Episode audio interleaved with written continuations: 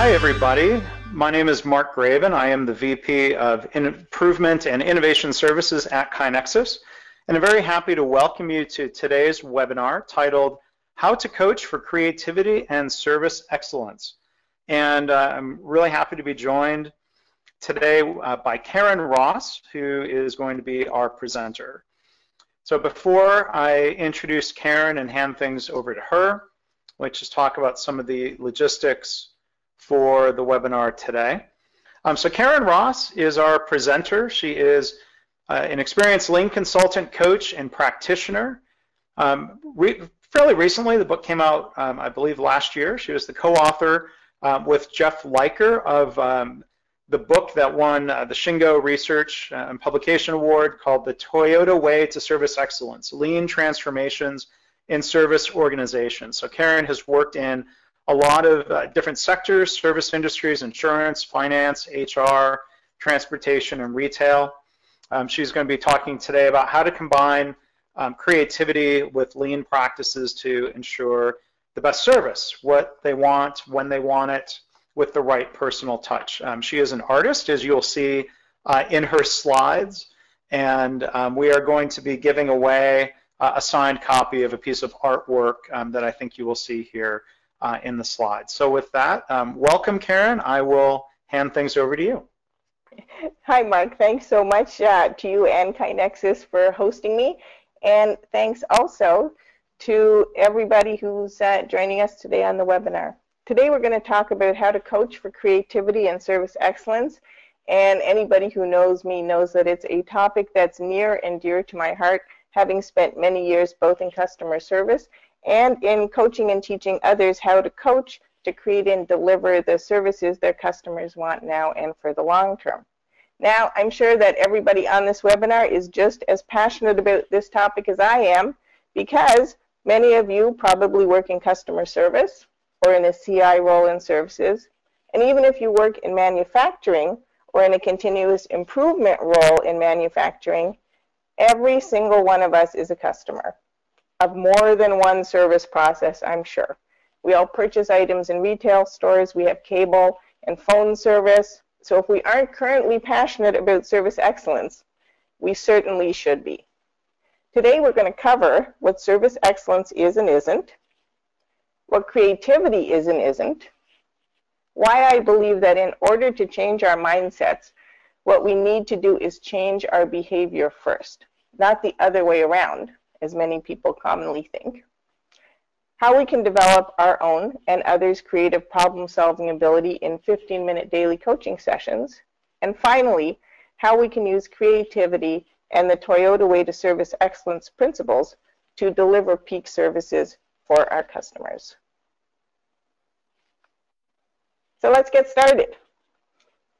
Here's where we're going to start, and it's where we always need to start which is deeply understanding what our customers want now and for the long term.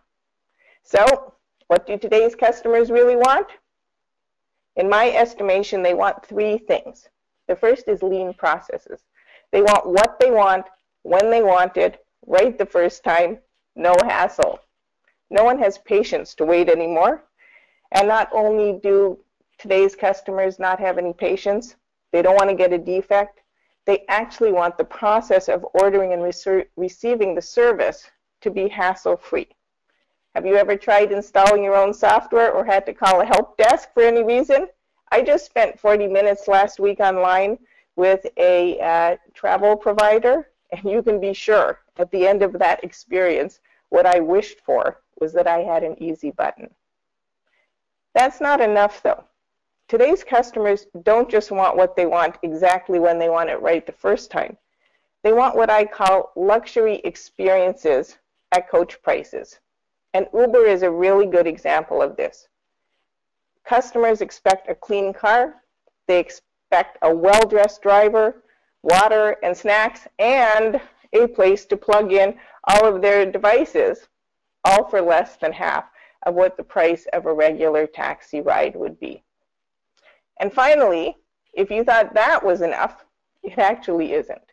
Today's customers really want caring, human, personal, real connections. Although it's quick and easy to um, interact with an app or send a customer complaint by Twitter. What people really want in service is to connect with another live, real human being. So think about it. How many of you absolutely love to call a service provider and have the machine voice say to you, don't worry, I can understand full sentences. Or even better, how many of you really love to be put into that phone tree where the machine voice says, hmm, as it puts you on hold? Thank you for calling. Your call is very important to us. None of us enjoy that. And I'm not surprised. That's because we're all human beings. We're not machines. And service is actually about other people.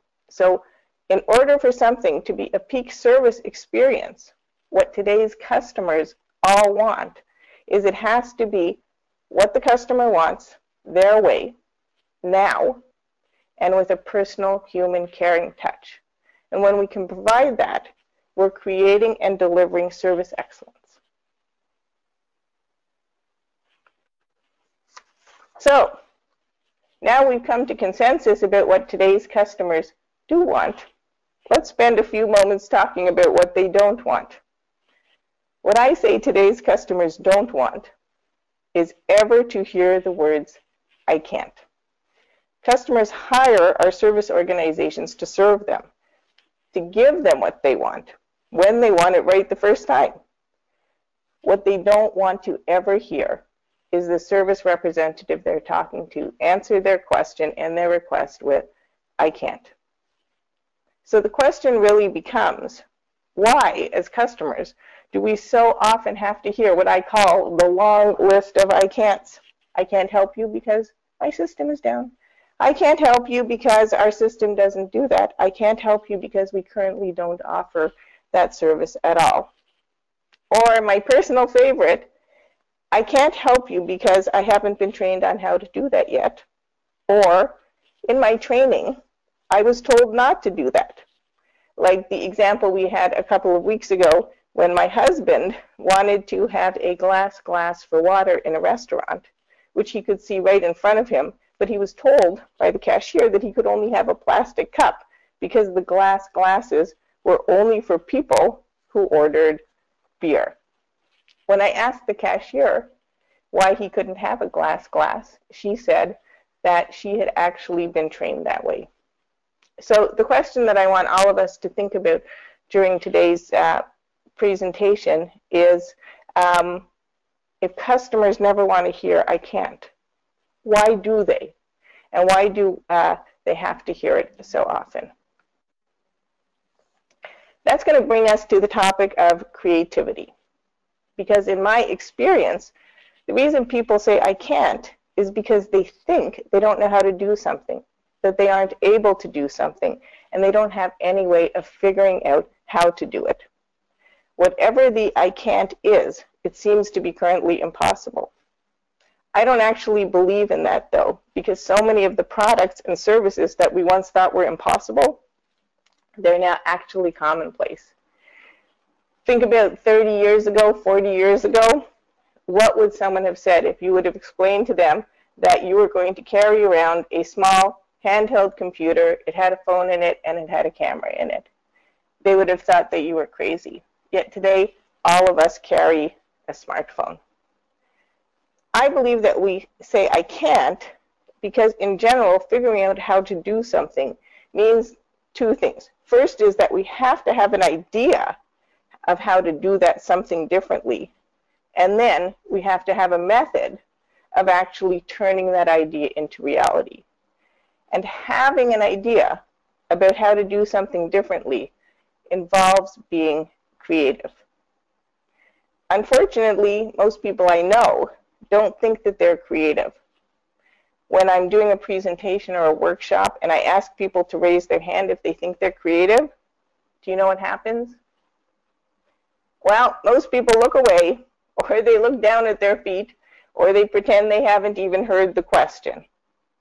Very few people raise their hand and say, yes, I'm creative. And that's actually the saddest thing to me because I believe that as human beings, we're all innately creative. We just were born that way. So let's take a look at what I believe most people think the definition of creativity is.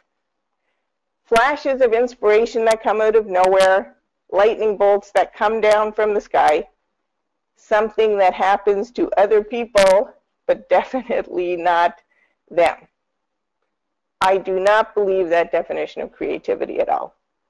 So here is the Karyn Ross definition of creativity, and I hope that you will all um, take away from this presentation and adopt this, and that is that creativity is simply combining previous knowledge and or experiences in new ways to generate ideas about how to do things differently.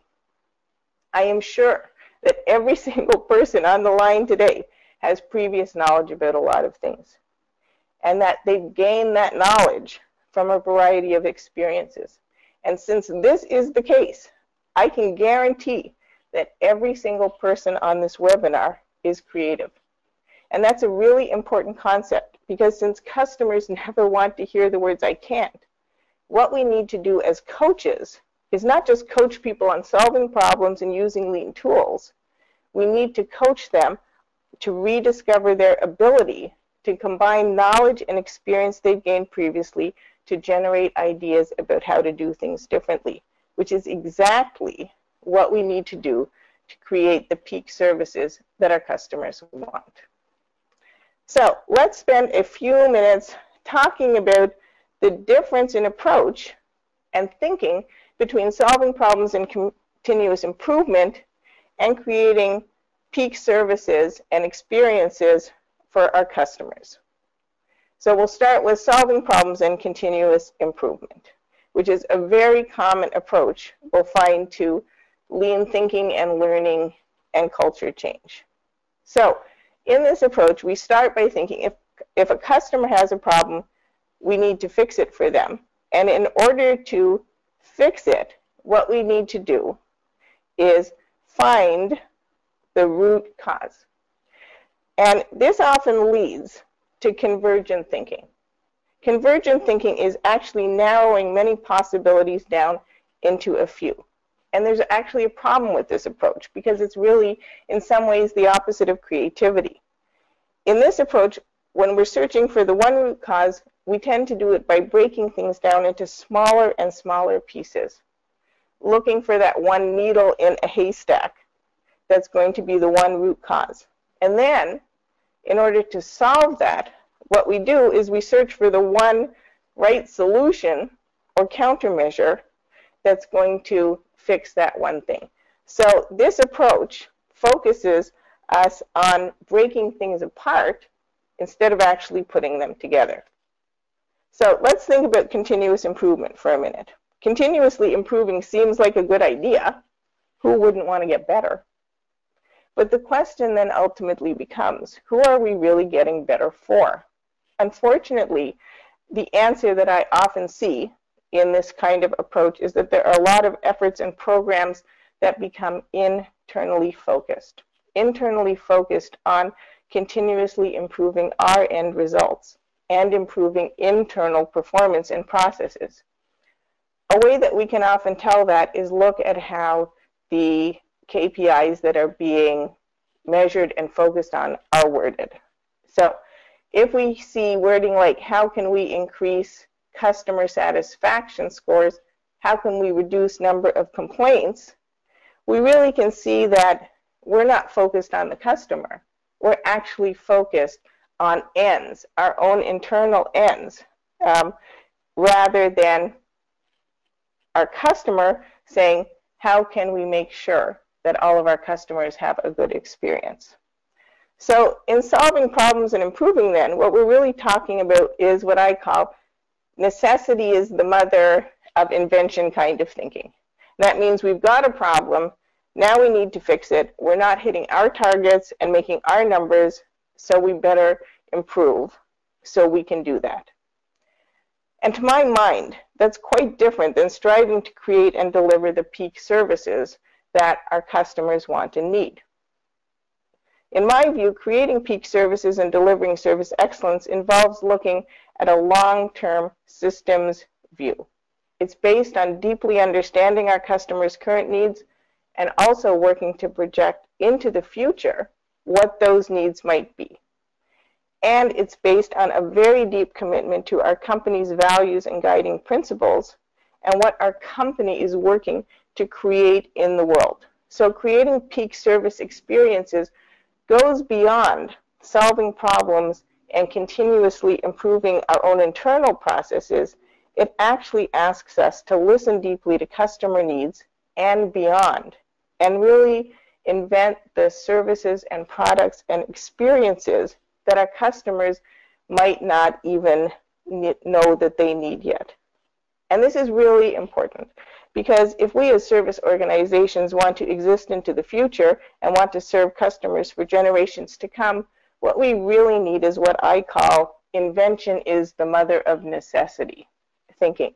So again, thinking back to our smartphone example, 30 years ago, I didn't know I even needed a smartphone. Now, I cannot stop myself from going out and buying the next generation of the new phone um, as soon as it comes out. So, all well and good, you say. It's hard enough to even get people to learn how to problem solve and work towards continuous improvement. How could we possibly get them to be creative and strive towards service excellence? To address that, we're going to have to think about how we work with people to change. Most of the problem solving and continuous improvement methods and programs that I see focus on the idea that we need to change people's minds and thinking first. And once they're mentally convinced of the benefits, they'll decide to do something differently. And what's the something different they'll decide to do? They'll decide to adopt the new problem solving and continuous improvement methodology. They'll decide to change to a culture of continuous improvement. And in order to change people's minds first, one of the approaches that we commonly use is send people to training. When we send them to training, we give them a lot of information and theory up front, which is uh, a kind of batching, as I like to say. Once we've given them all of that theory and information up front, we actually send them back to their work area where we expect that they're simply going to implement that implement what they've learned. Only to find most often, in my experience, that they go back and continue to work just as they did before. Nothing changes. Now, this isn't really surprising to me because most people, even if they think something is beneficial, aren't actually able to change behavior on their own just because they've heard or think that something is a good idea. And you can just think for yourself, think about all the diet and exercise plans that you know have great benefits and that you and I haven't been able to start or stick to no matter how many trainings we go to about them. Because as much as we would like it to, unfortunately, the theory first approach to changing behavior just doesn't work. Also, when we send people to training, in general, what we're doing is training them to make the same response every single time. So let's think about training animals for a minute.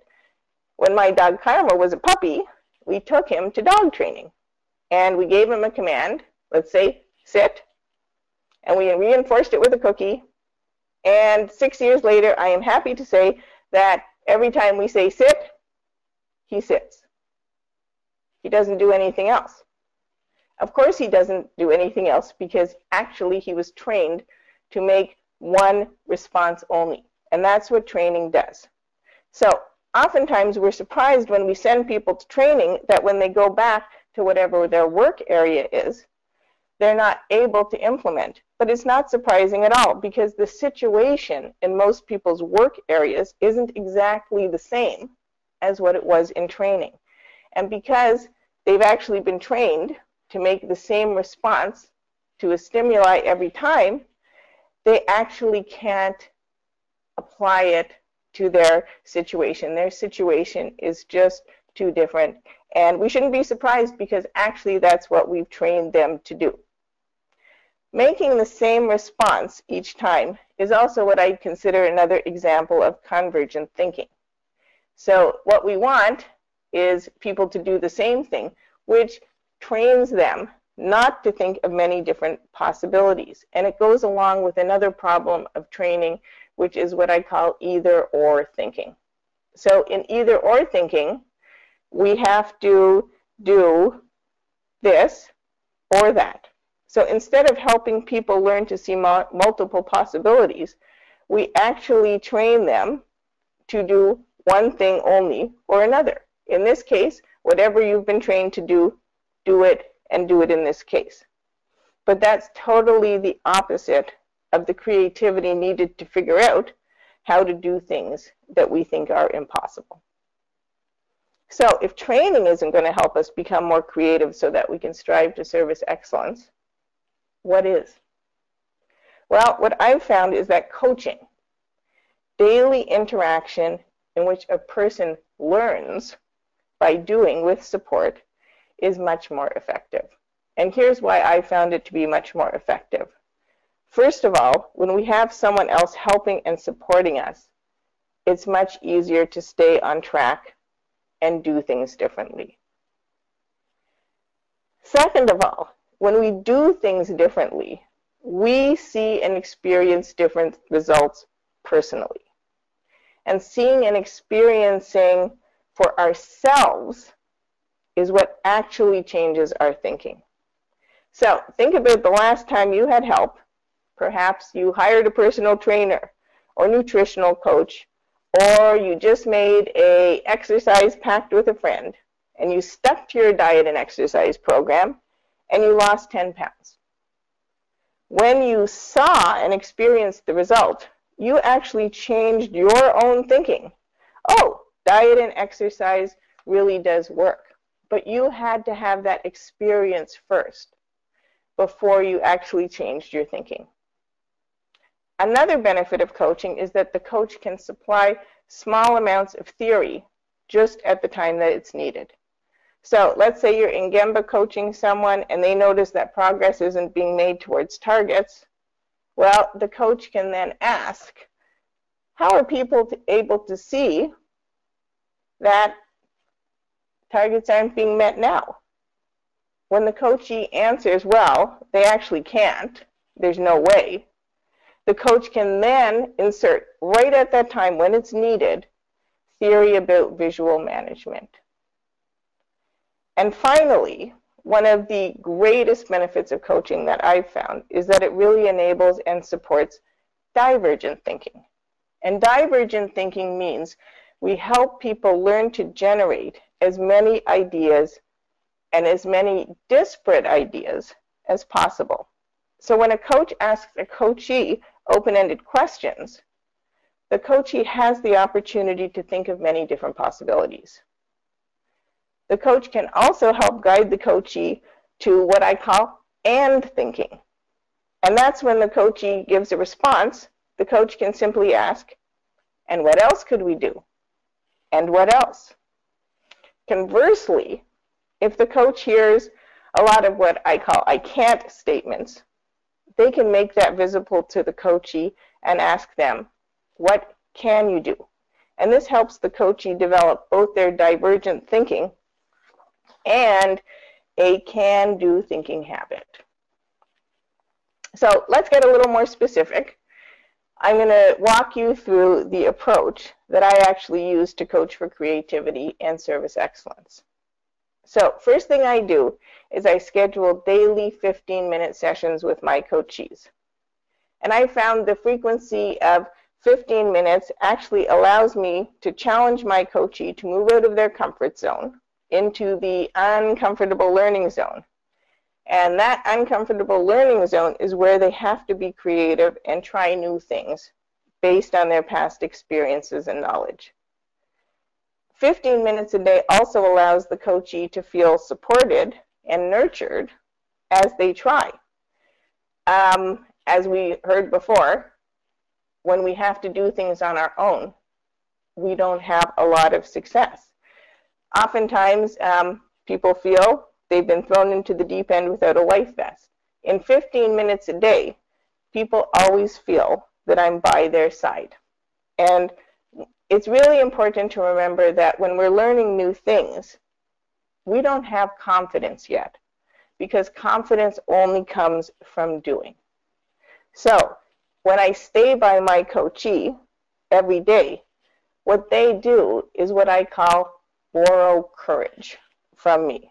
And they need to borrow courage from someone because they have to do things that are new to them, they, they don't yet have the confidence for because they haven't done them before.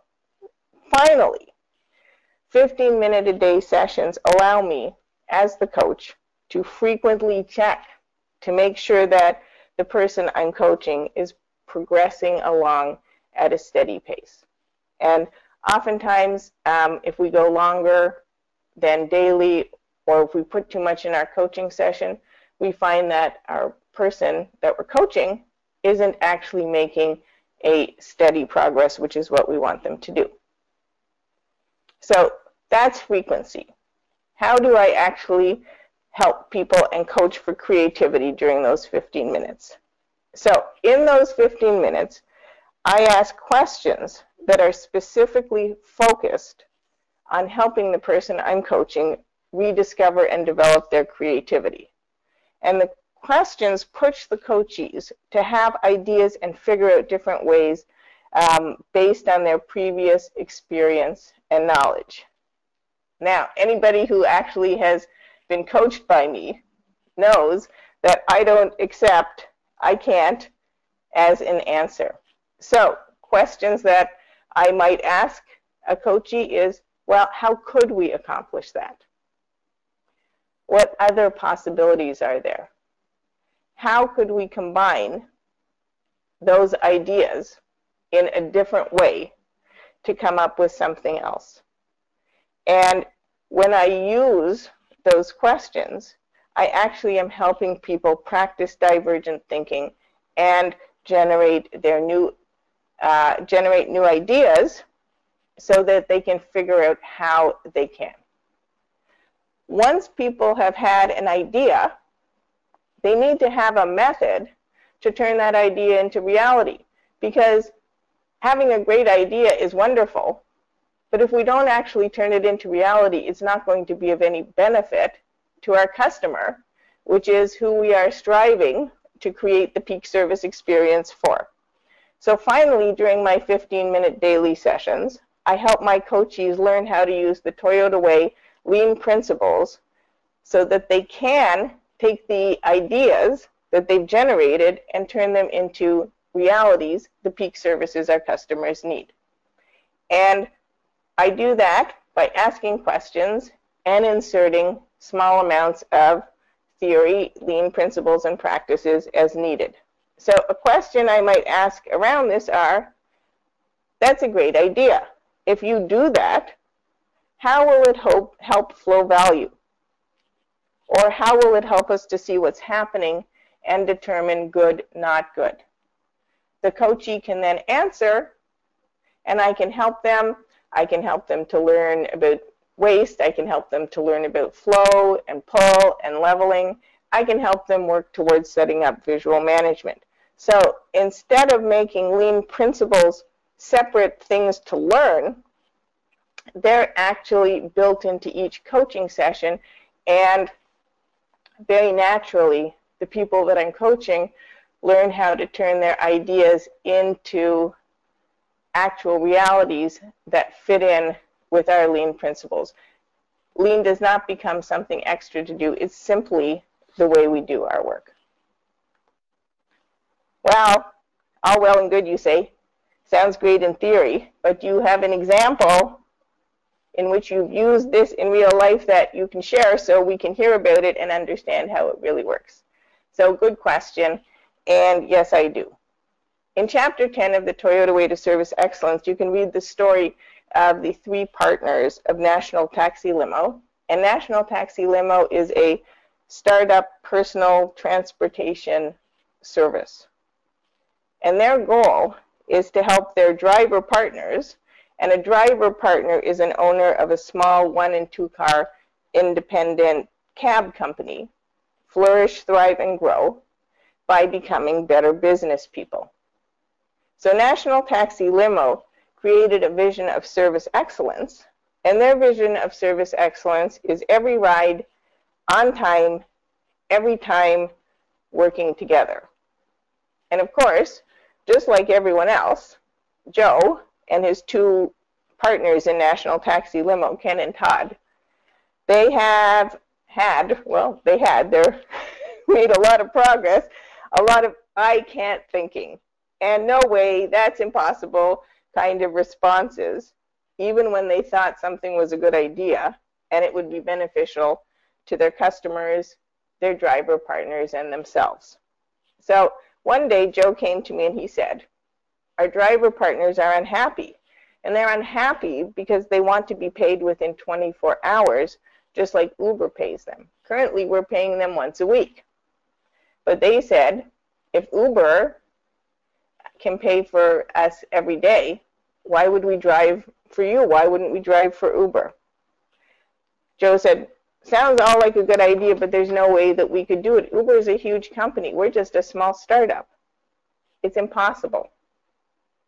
Really? I said, it's impossible?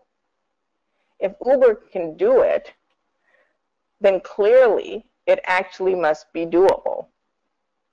Yeah, said Joe. But, and then I'm sure you can imagine the long list of I can'ts that Joe gave me, why National Taxi Limo, a small startup, couldn't do it. Great, I said.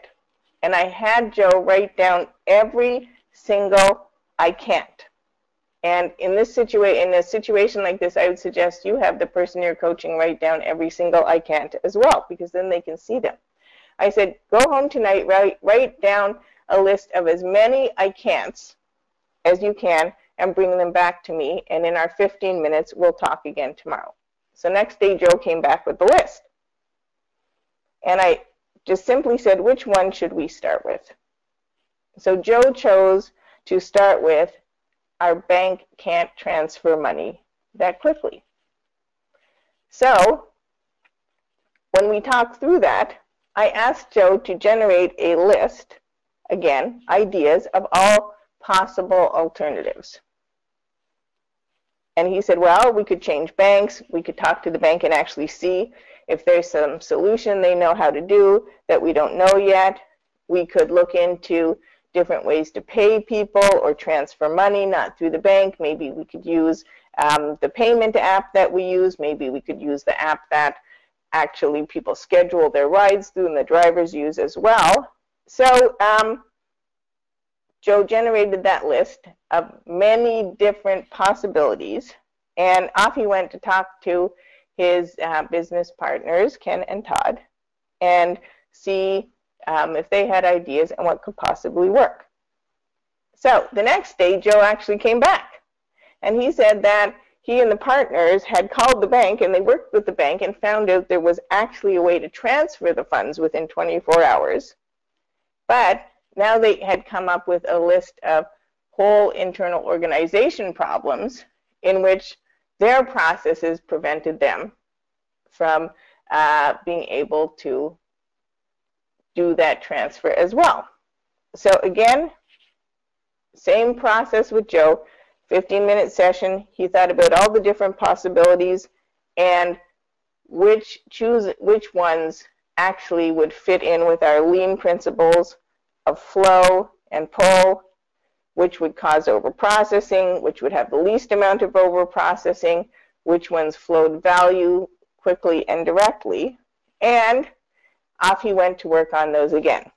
So the end of the story is that after four days of 15-minute coaching sessions, driver partners were being paid within 24 hours.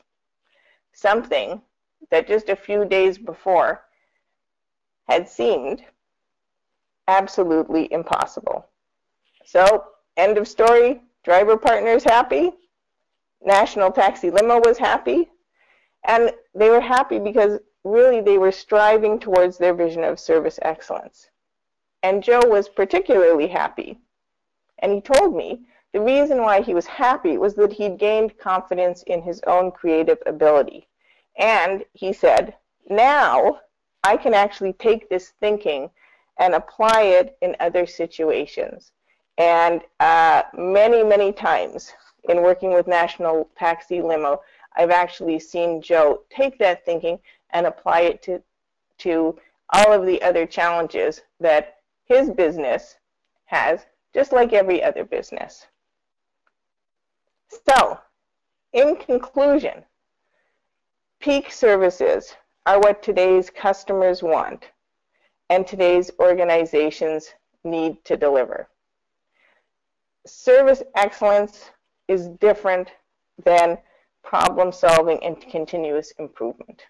It's focusing on the services our customers want now and for the long term and how to create and deliver those services to them.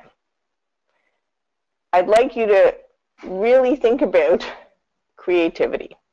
And that creativity isn't lightning bolts that come down from the sky, great flashes of inspiration that happen to other people. And I'd really like to make sure that you come away from this webinar understanding that you are a creative person because what creativity is about is about combining previous knowledge and understanding in new and unusual ways and all of us have that ability. I'd also like you really to think about how do we change our thinking? And do we need to change our thinking first? Changing our thinking comes from changing behavior first. So if we really want to help the people we're coaching and the organizations that we serve, we really need to help people change what they're doing so that they can change their thinking. And finally, I hope you'll all agree that 15 minutes of daily coaching is what we need to do to develop people's creativity and their ability to use the Toyota Way Lean principles to strive towards service excellence because that's exactly what our customers need and our organizations need to flourish, thrive, and grow for the long term. So, Mark, I'm going to pass it back to you. I want to say thank you to everyone again from joining, and I'm looking forward to your questions. Great. Well, thanks, Karyn. A lot of questions have come in. Uh, I have a couple questions I'm, I'm going to ask, so I'm glad we have a good amount of time for that. And I would encourage people to continue submitting questions in the question box. I have a few quick announcements. Our next webinar is going to be held in about a month, Tuesday, April 25th, the same uh, time slot. Kevin Meyer, who um, I've known as a fellow lean blogger for uh, over a decade now. He is um, one of the partners in Gemba Academy, and uh, he is the author of a book, The Simple Leader. So he's going to be doing a webinar titled Personal Leadership at the Nexus of Lean and Zen. I, I think a really uh, interesting, kind of uh, thought-provoking, mind-stretching topic. We say nexus, um, the, you know, connections. That's where our name KaiNexus comes from, from Kaizen and uh, Nexus. So uh, I like this theme, really interested in uh, what Kevin is going to have to say. So you can register for this if you go to kainexus.com slash webinars. Greg Jacobson, um, our co-founder and CEO of KaiNexus, he and I are going to do another Ask Us Anything um, live video webinar. It's going to be um, next week, April 4th. Um, you can register and submit questions for us at kainexus.com slash webinars. You can find past episodes in this series on our YouTube channel along with a lot of our um, past webinars. Um, if you go to kainexus.com, we do have our uh, on-demand library of past webinars from uh, the past few years, combination of great authors and outside experts like Karyn, um, some of our customers. Um, I've got some uh, webinars in there, some of our other KaiNexus team members. Would encourage you to check those all out. They're free. We have our KaiNexus blog at blog.kainexus.com. You can uh, subscribe to get those sent to you via email. We have uh, a podcast series at kainexus.com slash podcasts. We put our webinar recordings in there. Um, we do a lot of audiobook versions of blog posts and other conversations and discussions there. You can find that anywhere you find uh, podcasts. And here is Karyn's contact um, information. Um, I encourage you to visit her website, karynrossconsulting.com. Here's her email address. You can find her on Twitter and uh, would encourage you um, to check out her book. Again, it's titled The Toyota Way to Service Excellence. All right, so we have a lot of questions um, to choose from. Um, Karyn, first question I wanted to ask, you know, around this I can't language. You know, Toyota as a manufacturer isn't able to provide every product or feature or service that customers might want. Do you have any lessons from them about how they choose the right mix of things to actually offer? Are there times they have to say no, or how are they being creative in um, kind of stretching the boundaries of what customers want? Sure, and I think that Toyota is a great example of invention is the mother of necessity thinking. So Toyota spends a great, great um, deal of time deeply understanding their customers' needs. And I think back to uh, the story in one of Jeff's books about um, the uh, one of the Toyota executives driving all of you know driving the Sienna minivan all around you know in different 50 states to see the handling, to see what they uh, you know do, but how how their customers would have that experience. And then when we look at Toyota's guiding principles and values, what they're trying to accomplish in the world, right? Respect for people. They're looking to make the world a better place. And now, if you look at their mission, they're focused on um, mobility. They don't even say cars anymore. So I myself drive a lovely Toyota Camry hybrid, and they had um, first hybrid technology how do we actually think about what customers might want before customers might even know that they want that? Do I want to drive a car that's better for the environment? Absolutely. Does it have unbelievably fabulous gas mileage as well? Absolutely. I'm driving 50 miles a gallon. I'm hardly ever putting gas in.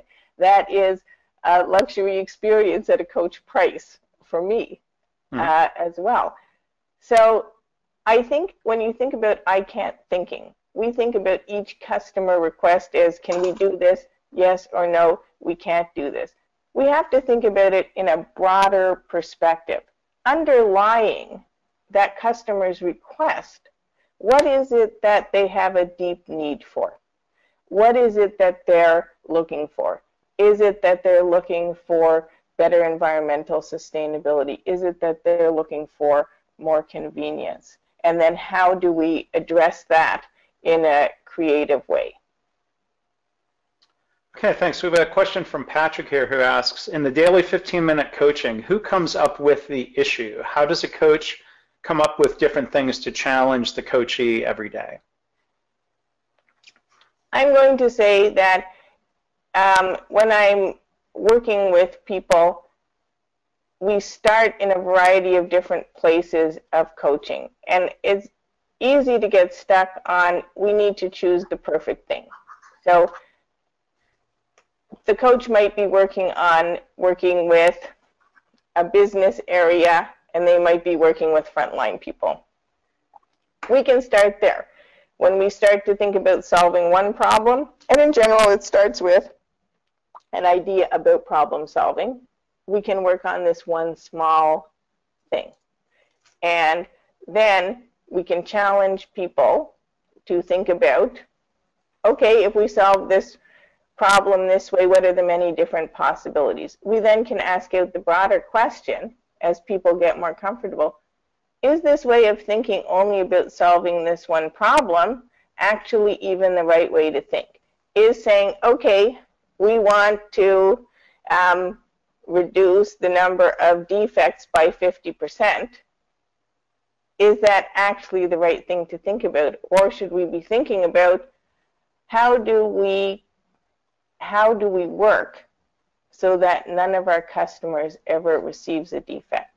So that's the way that I would do it, and we just teach people that thinking in little teeny tiny mm. increments. It can also work the other way around because sometimes I'm working with a business leader and we might start by thinking about and having the question, well, what's your vision for service excellence?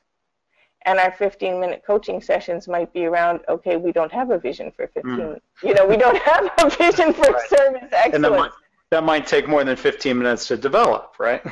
Correct. And, but I, in general, use the same process. So, mm. okay, write me your first draft and I'll come back tomorrow and we'll take a look at it.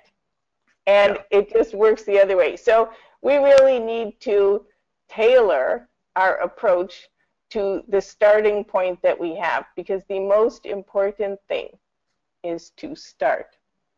You, there's nothing that's yes. preventing you other than the I can'ts in your own oh, mind. Greg, yeah, Greg Jacobson and I have done a, a webinar before. We've talked about how do you start with continuous improvement you you need to start.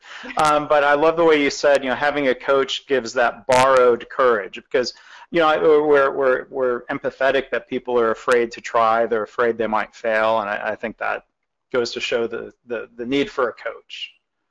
Yes, and I think that's a very uh, common human response. Mm-hmm. One of the things that I found, and this is especially when we're sent to coach um, higher level leaders, who might have a fancy title like senior vice president or CEO after their name, is that we think that somehow after we've given them those fancy letters after their name, that they're going to respond or behave differently than any than other human beings. Mm. But we need to remember that before anything else, they're simply human beings.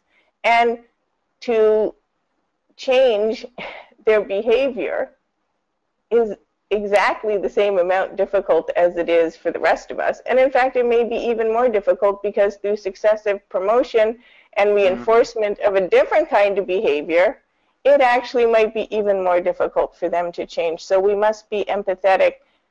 Oftentimes, as coaches, we're fabulous at the challenge part. Mm-hmm. We push people out into the uncomfortable learning zone and we say, Great, I'm going to come back in a week and you should have figured this out. You should be at root cause by now. And we come back and we find out there aren't, they aren't, they're in, we're shocked, but we've yeah. missed the nurture part. Yeah. The support part. We're all human beings. And when you think about your coaching as part of a peak service experience, you need to have that personal, human, caring connection as well. Yes. Okay, we've got some other questions here related to um, coaching. Um, Keith asked, do you have any thoughts on individual coaching sessions versus team coaching? Would team coaching sessions generate even more ideas and foster teamwork? I am going to say um, that the answer to that question is it depends. it depends on uh, the situation.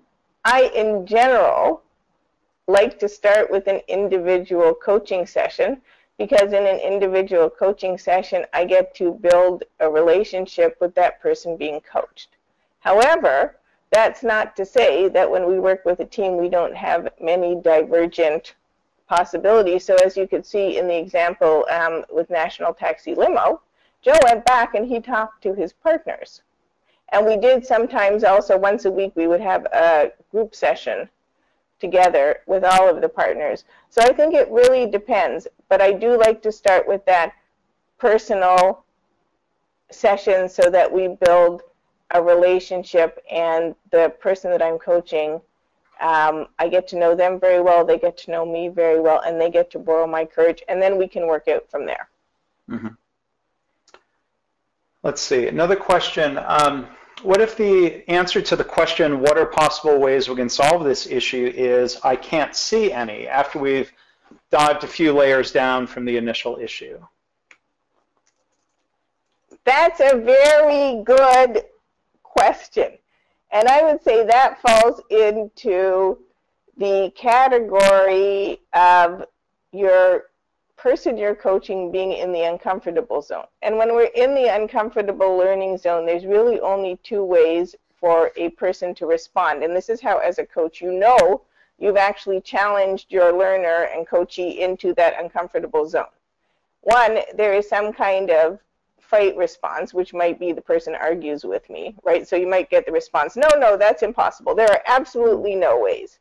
Um, the other is flight. So we only, when we're uncomfortable as human beings, we only have fight or flight.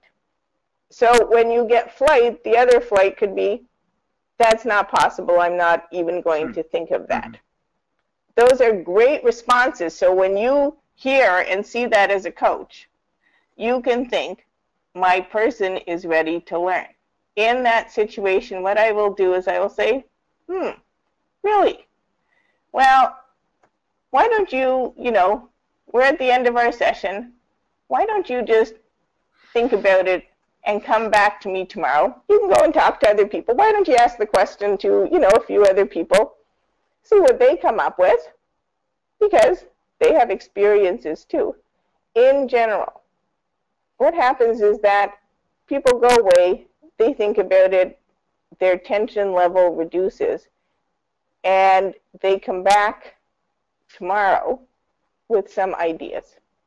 If that doesn't work, then what I would suggest is we follow the tried and true basic very first principle of Toyota Way and Lean, which is to go with your coachee to the Gemba, mm-hmm. where whatever it is that's occurring, and see with them. Because then you can actually help push them because probably you're going to be able to see a variety of possibilities. Thanks, Karyn. Um, quick update, somebody had uh, pulled the andon cord and pointed out that our webinars page did not yet have a registration link for the April webinar. That has now been updated. So thank you for pulling the andon cord and you can now go to kainexus.com slash webinars and sign up for both of our April events. Um, another question for you, Karyn. What if the solutions to our challenge is out of our control, such as changing performance management practices in a large organization to encourage team motivation? What if okay, things are I out just, of our control? I've just heard and I can't. So how do you how do you address Right. So the question is, in our own thinking, oftentimes we hear, well, it's out of our control. But are things really out of our control? Or are things actually in our control in a variety of different ways? Could we not actually start a dialogue with someone in the performance management area? Could we not make the problem visible to an executive who might have influence that we don't? A lot of the, when we think about A3 problem solving, a lot of that was toting your A3 around, your paper and pencil A3, and going and talking to a lot of people and hearing a lot of people's um, ideas about what was possible and what is not possible. So when we start to do that and we start to socialize different ideas and thinking, things start to happen. They may not happen tomorrow, they may not happen overnight, but we can break those things down into what seems out of control, into what seems in control. So maybe we can find a way to do a small test of a different type of performance management in a small area so that we can see the different result. So I will say, again, I'm not a believer in I can't. Mm-hmm. The question is how. So if things seem out of our control, what is it? And this is the question I would, would ask. What is it that makes you feel that that is out of your control? Mm-hmm. And the other question is, what is it that, um, even if it's out of control, prevents us from trying or testing or doing something different on a small scale here? Okay, um, to this point of the I can'ts, um, there's a, a, question, kind of more of a comment from Sergey who says, um, when a person says there's no way to solve it, I usually ask a question similar to, what are the ways to solve the problem you would never consider using? which I think is that sounds like an interesting way to stretch thinking, right? Absolutely, I love that. Again, it's a way to ask people to see that the barrier, in a way, is in their mind, right? There's some other possibility. We've just chosen yeah. not to do it. Okay, a couple, we'll try to rapid fire a few questions here to get them in. Um, do the materials provided for the webinar include the terms divergent thinking, other things you mentioned? So um, do you have resources, or I guess part of the answer is, uh, is in your book, The Toyota Way to Service Excellence, or what do you recommend? What can we share about divergent thinking? Um, I'm going to say that this little portion of creativity probably isn't in Toyota Way to Service Excellence, but whoever, um, if they have questions and need further resources, please certainly reach out to um, me. A lot of these things are my own definitions, and I'm happy to um, send information and have a dialogue with anybody who has a question at any time and wants further information. Okay, and I, I can grab uh, the email address of the person who asked that, so we can try to follow up. Um, there's a question from Matt. Um, great presentation. Thanks for your time and support. The question I have is, when you work with organizations, do you encourage your work with service excellence to be integrated with strategic planning and continuous improvement? And how transparent are organizations with these efforts in your experience? Okay, so I am going to say that's a wonderful question. And the answer is yes, because most of the organizations that I work with, if I ask them a question, do you have a vision of service excellence? Even though they're a service organization, one would expect them to say yes.